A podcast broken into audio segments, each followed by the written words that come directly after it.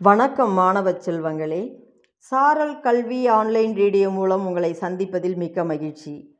இன்றைய பொது அறிவு வினாக்களும் அதற்கான விடைகளும் இதை உங்களுக்கு வழங்குபவர் இரா. கலையரசி தொடக்கப்பள்ளி ஆசிரியர் பாப்பிரெட்டிப்பட்டி ஒன்றியம் தருமபுரி மாவட்டம். வாருங்கள் வினாக்களையும் விடைகளையும் நாம் அறிந்து கொள்வோம். முதல் வினா முதல் முதலாக கப்பலில் உலகத்தை சுற்றி வந்த ஆங்கிலேயரின் பெயர் என்ன? நாம் விடையை அறிந்து கொள்வோம். முதன் முதலாக கப்பலில் உலகத்தை சுற்றி வந்த ஆங்கிலேயரின் பெயர் சர் பிரான்சிஸ் ட்ரேட் என்பவர். அடுத்த வினா தங்கவாசல் அதாவது கோல்டன் கேட். பாலம் எங்கே இருக்கிறது?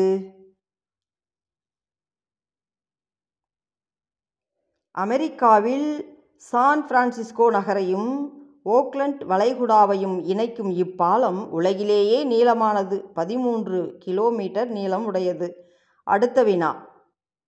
உலகிலேயே முதன் முறையாக விண்வெளி பயணம் செய்தது யார்?